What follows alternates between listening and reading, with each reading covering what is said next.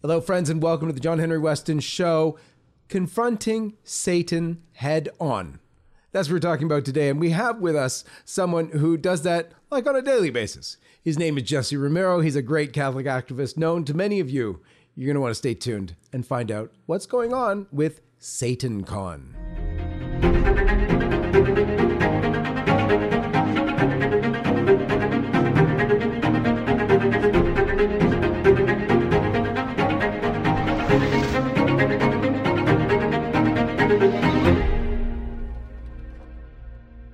Let's begin as we always do at the sign of the cross. In the name of the Father, and of the Son, and of the Holy Ghost. Amen. Jesse Romero, welcome to the program. Thank you, John. Thank you for having me on, brother. Jesse, I know you very well. Can you give people like a thirty-second snapshot of who's Jesse Romero? I'm a retired Los Angeles deputy sheriff, and uh, I'm, I've, uh, I'm a Catholic lay evangelist, a Catholic speaker and author. Uh, been a Catholic all my life. Uh, I've been married for thirty-eight years. I have three uh, young adult kids, all practicing their faith. Uh, uh, said have five grandchildren. They're starting to come. Thanks be to God. And I'm just somebody who's a faithful son of the church. Uh, and I've uh, got an apostolic uh, duty and mandate to proclaim the truth until my heart stops, just like everybody else out there. You know, Terry is a good friend of LifeSite. Terry runs the uh, Bishop Strickland Hour with uh, with Bishop Strickland, of course. And uh, that's how I met Jesse Romero, through Terry Barber. And just uh, such a dynamic pair. Uh, they run together the Terry and Jesse Barber Show, which uh, just to get to know the character of Jesse Romero and Terry Barber is that they keep getting booted off these places uh, for being too faithful. So it's great to be with you, Jesse. So let's get into this. You are heading up a direct confrontation with SatanCon. Let us know what's that, what is that, and what's it all about. February eleventh, twelfth, and thirteenth, the Temple of Satan is coming to Scottsdale, Arizona, which is in the is a city in the Diocese of Phoenix. I live in the Diocese of Phoenix, and they're going to have their first religious convention. It's going to be a three-day event at the Saguaro Hotel. And the leader of the Temple of Satan, he's, he's one of the co-founders, Lucian Greaves, is going to be here. They're going to be doing, again, hexes, curses, incantations, uh, sex magic. And uh, without a doubt, what they do when they get all together, they do a black mass. They're not going to publicize that because they don't want to give more negative publicity. But I've had all the parishes in Scottsdale, all the four parishes, they're on notice. Uh, people are receiving right now Uh, the Eucharist very reverently, and there are there are men all around watching people receive Holy Communion for the next couple of weeks, because we anticipate they're going to try to infiltrate one of the Catholic churches and steal the Holy Eucharist for uh, their Black Mass, which is basically their their grand finale and their and their events. Yeah. Now, just so that everybody knows, Satanism is real. There's no uh, funny stuff here. It's not like this is all make-believe. Because it's not make-believe. These people are um, doing something that confronts the spiritual realities that are there. Whether some of them believe it or not, or just doing it for the fun of it, or to be stupid, or whatever they're doing, these are real things. Given that this is real, are you not afraid, concerned? What What is your motivation to go ahead and do this anyway? You know that Satan is more powerful than we are, more powerful than all mankind. So why would you think that you would go up against this sort of directly? We are protected, John, so long as you live in a state of sanctifying grace. That means in a right relationship with God, free from mortal sin. And if you got mortal sin, go to confession ASAP. A state of grace also means that you're also constantly fighting against even venial sin. You're in a right relationship with God. As the Bible says in John fifteen, thirteen to fifteen, you're a friend of God, a friend of God. That's what it means to live in a state of sanctifying grace, frequently having the sacraments of Christ flowing through our soul. This way, there are no impediments to grace. The only impediment to grace is mortal sin. If you live in a state of grace, every single exorcist that teaches right now in all the schools of exorcism teach that living in a state of grace, you are protected from the diabolical. You cannot be afflicted. Uh, generally speaking, there are exceptions, very few. But generally speaking, if you're in a state of grace, that's, that's what Saint Paul calls the armor of God. Also, as Catholics, we have to remember that uh, the Bible tells us in Ephesians chapter five, verse eleven, it says, take no part in the unfruitful works of darkness, but instead expose them. And as Catholics, we have to live by faith, not by fear. And the Bible does say in Philippians four thirteen, I can do all things who, through Christ who strengthens me. And as Catholics, we have a duty and obligation. In fact, you know actually what I'm following? The Bishop of, uh, of uh, Phoenix, Bishop Olmsted, who's a very good holy man, he wrote a document several years ago. It's called Into the Breach for Catholic Men. If you read that document, Into the Breach, that's exactly what I'm following. I am taking Catholic men and women, and they, wives as well, and we're going to go out into the breach. What does that mean biblically, into the breach? It means that it means that somebody has to stand in between uh, the innocent and, and, and the evil, the wicked. Men have to go out there and stand in the gap, stand in the breach to forestall destruction. That's what Ezekiel the prophet was talking about in Ezekiel chapter twenty-two, verse thirty. And that's what we're doing. We're going to stand there and make public reparation for what's going on in that conference, because many of them may be fallen away Catholics. We want to pray for reparation prayers for the grave evil that's occurring in that conference, and also that God gives them the grace of conversion, because if, if twenty-five percent of Americans are baptized Catholics, that means twenty-five percent of the attendees of that conference and even organizers are probably fallen away baptized Catholics. And so we have to stand in the breach and pray for them. It's an incredible thing, because your concern, yes, to make reparation to our good Lord for the offenses that are being committed right there, but also to sort of recapture their souls for Christ, their souls that they have themselves almost seemingly willingly, perhaps not so some of them, but given over to uh, Satan uh, with, with all the confusion that's going on there. But tell us, um, what is, um, you know, the, the specifics of the program? When should you meet? Where do you meet? What, do you, what are you guys doing? Uh, where can people sign up as well? By next Monday, we're going to have a landing page. And as soon as I know the name of the landing page, we're having meetings right now, I'll give it to you so you can put it out on LifeSite. It'll be a landing page where all the information is going to be, but essentially, it's going to be a peaceful, prayerful protest. Bring your rosaries, bring your sacramentals, make sure you've gone to confession that week. In other words, we want to make sure you're in a state of sanctifying grace. If you're not a serious Catholic, don't show up, okay? This is not, uh, you know, th this, this is not... Uh, for the faint-hearted. We're going to be protesting in front of the Saguaro Hotel in downtown Scottsdale on the sidewalk, obviously. Uh, the police department says, absolutely, it's your right to do so. City Hall, I've already checked with them. It's your right to do so. The only thing that they've asked us is don't bring any amplification devices like microphones and, and speakers, but uh, we can bring bullhorns. And so we're going to be meeting from twelve noon to three p m We're not going to be there all day, eight hours, ten hours. We don't want to give them undue publicity. We don't want to give them all kinds of fanfare and, and, and all, kinds of, all kinds of media attention that they don't deserve. What we're going to do is something very surgical. It's a surgical strike. What do I mean by that? two thousand years ago, Jesus Christ, our Lord and Savior, was dying for our sins on Calvary and redeeming the world from twelve to three on a cross. And there's a lot of parking around the area. And, and all this will be in the website, the landing page next Monday. It'll all be there, where to park, the public restrooms, everything will be there. And so what we want is for people to pray. We're going to start off with the twelve noon Angelus, and we'll end up with the three o'clock Divine Mercy. We'll be praying for three hours, four rosaries, psalms in between, a spiritual warfare, deprecatory prayers approved for the lady in between the rosaries. We'll be chanting Gregorian chant. Uh, and why are we doing this? Because our prayers, John, what it does, it we're, we're calling the grace of conversion upon them, number one.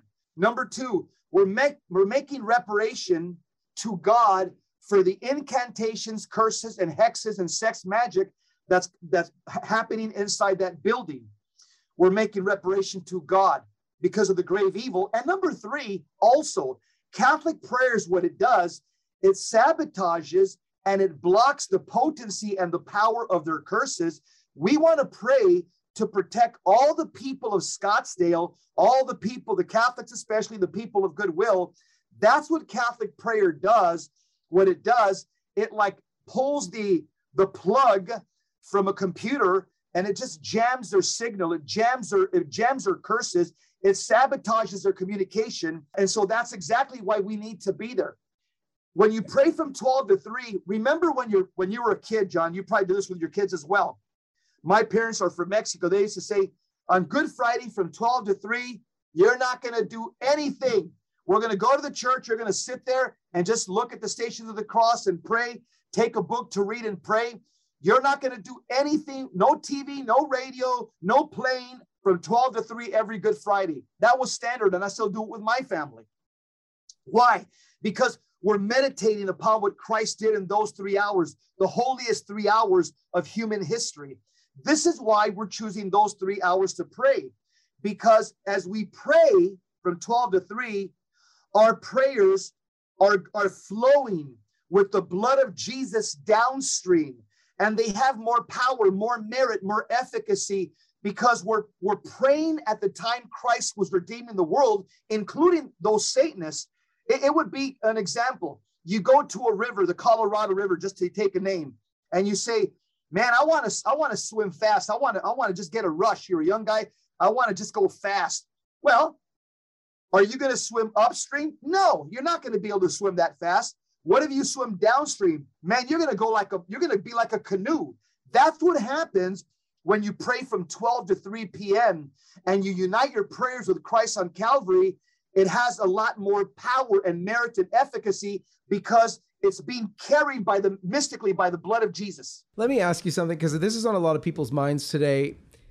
We are living in a very strange time. There is all sorts of consternation going on. And I know for you and I, we didn't live through some of the great battles of the church, Second Vatican Council and the changes to the Mass, et cetera, et cetera. But at least in my lifetime, the consternation that's going on right now over coronavirus and the whole confusion in the church with Pope Francis and everything, it's, it's mind-boggling. You have um, veritable people who I would have considered saints, but on, on two sides of an issue that's so stark right now that uh, is just unbelievable. It brings to mind something that we were told from Our Lady of Fatima about a diabolic disorientation. If, if you wouldn't mind, Jesse, I'd love to hear your thoughts on that and the coming solution to that. As Catholics, we have to remember that we've been warned about this. Many approved Marian apparitions, like Our Lady of Good Success, Our Lady of La Salette, Our Lady of Akita, Japan, three off the top of my head that I can that, that I know about, warned us that we would enter into a time where we would see bishops fighting against bishops, cardinals fighting against cardinals, and even uh, bishops and cardinals fighting against the Pope. The last visionary, Sister Lucia, in nineteen eighty, she wrote a letter to Cardinal Kafara. She said that we would enter into a time of diabolical disorientation. Uh, Pope Paul the Sixth, he used also something similar. Uh, he said also back in the seventies, he said that the church, uh, the word that I'm, I want to use the proper word, there would be like the church would be consuming herself. I'll find the word right now. I'll look at my notes somewhere. Uh, but there would be oh, auto-demolition. In the early seventies, Pope Paul the Sixth, Saint Paul the Sixth said that we, the church would enter into a time of auto-demolition, destruction from within. That's what that means. Now, this shouldn't surprise us because as Catholics, we know that we have an arch enemy. Pope John Paul the Second warned us about this back in seventy-six. He gave a, this is when he was Cardinal Wojtyla. He spoke at a, at a Eucharistic Congress over in Philadelphia. He said this: we're now facing the final confrontation between the church and the anti-church, of the gospel versus the anti-gospel, between Christ and the antichrist. The confrontation lies within the plans of divine providence. So God is allowing this. Then he says, it is therefore in God's plan, and it must be a trial which the church, that's all of us, you and I, must take up and face courageously. Again, Venerable Fulton Sheen also warned us of, of this of this present moment. Also, back in nineteen sixty-seven, uh, he said this and, and uh, about it's in a, it's in, it's in a book called Quotable Quotes from Sheen. He says the world is rapidly being divided into two camps: the comradeship of the Antichrist and the brotherhood of Christ. The lines between these two are being drawn. How long will the battle be? We know not. Whether swords will have to be unsheathed, we know not. Whether blood will have to be shed, we know not. Whether it will be an armed conflict, we know not. But in a conflict between truth and darkness, truth cannot lose. We have a lot of good voices, John, that have told us about this present moment right now. Saint Thomas Aquinas told us in the twelfth century, he said that there are two mystical bodies. He says you have the mystical body of Christ on earth and the mystical body of the devil, or the mystical body of the Antichrist. And so uh, this Saint Saint uh, uh, Gregory says that the mystical body of the Antichrist is composed of impious men. That's what we have, John. We have an infiltration in the Catholic Church. In Spain, they call this infiltration, the Spanish army, they call it the fifth column. The fifth column, this is a, a, a term used uh, in, in, in Spain, uh, in their military.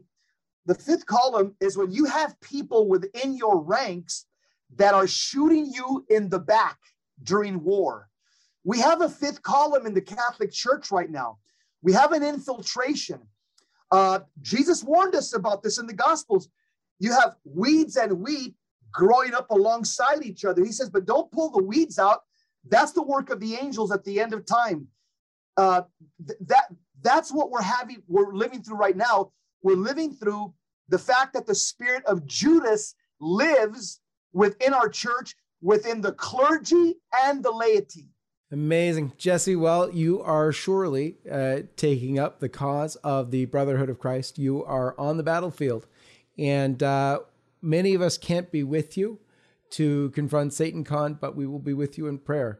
And uh, Jesse Romero, thank you so much for being with us on this episode of the John Henry Weston Show. Let me just mention, we don't want anybody to come down here that's not from Phoenix. We have a lot of great Catholics in Phoenix. Trust me, tens of thousands. I'm only putting this out so that wherever you're at around the world, know this, that these guys aren't going to stop here. They're coming to your city next. Hopefully we can give you a template, and even the prayers. I'll have the prayers all on this landing page next Monday. What we're going to pray, what we're, you're going to see everything, the protocol of what we're going to do, how to prepare for nine days before going out to this protest. It's all going to be on the website. In the event that they take this to another city, to Dallas, you know, to Los Angeles, people will know, okay, this is what they did in Phoenix, Arizona, the lay people. This is how you prepare for it. These are the prayers that you pray when you're there. These are the do's and don'ts. And so all we're asking for is for people around the world, maybe go to Mass that day, February eleventh, twelfth, thirteenth, go do a holy hour, pray a rosary from your house. You know, everybody has a war room, a prayer room. Just remember your brothers and sisters in Phoenix, Arizona, as we combat spiritually these dark forces from wherever you're at around the world.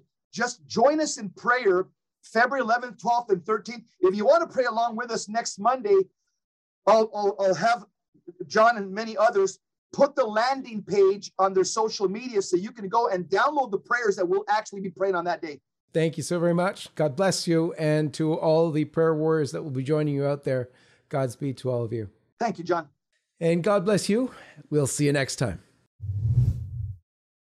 We have been warning everyone who would listen and attempting to build up alternative platforms to continue to reach you. We have established ourselves on all sorts of platforms I'm going to explain in a minute, but the most important thing to do is come direct to life site news dot com, because there we will always be. But we've also established ourselves on platforms like Parler and MeWe, and our videos can be found on Rumble as well. We would love to see each of you on those platforms too, as they are not censoring or suppressing the truth that we are sharing every single day. More than these alternative social media platforms, we highly encourage you to subscribe to our email newsletter. We have really built up a large list of loyal readers on our email marketing platform, and we have prepared several backup plans for, well, I want to say if, but it's really when, we are removed from our current platform as well. Additionally, I really encourage you, as I said before, to make it a regular habit to go directly to life site news dot com. Make it your homepage. While all of these different platforms are An excellent way to curate your news going directly to our website means that you will never encounter any censorship or sudden loss of LifeSite News reporting. Here's the thing. We will never stop sharing the truth. We founded this organization with the mission to be the life, family, and culture source for men and women who seek to know the truth. We have established a track record of honest reports, and this will never stop, even with censorship happening around the globe. Again, I'm encouraging you to join us on Parler, MeWe, Rumble, and on our email list. You can find all the direct links in the description of this video. May God bless you and keep you, and we are so thankful that you've chosen to follow and support LifeSite News. I'm John Henry Weston, co-founder and editor-in-chief of LifeSite News.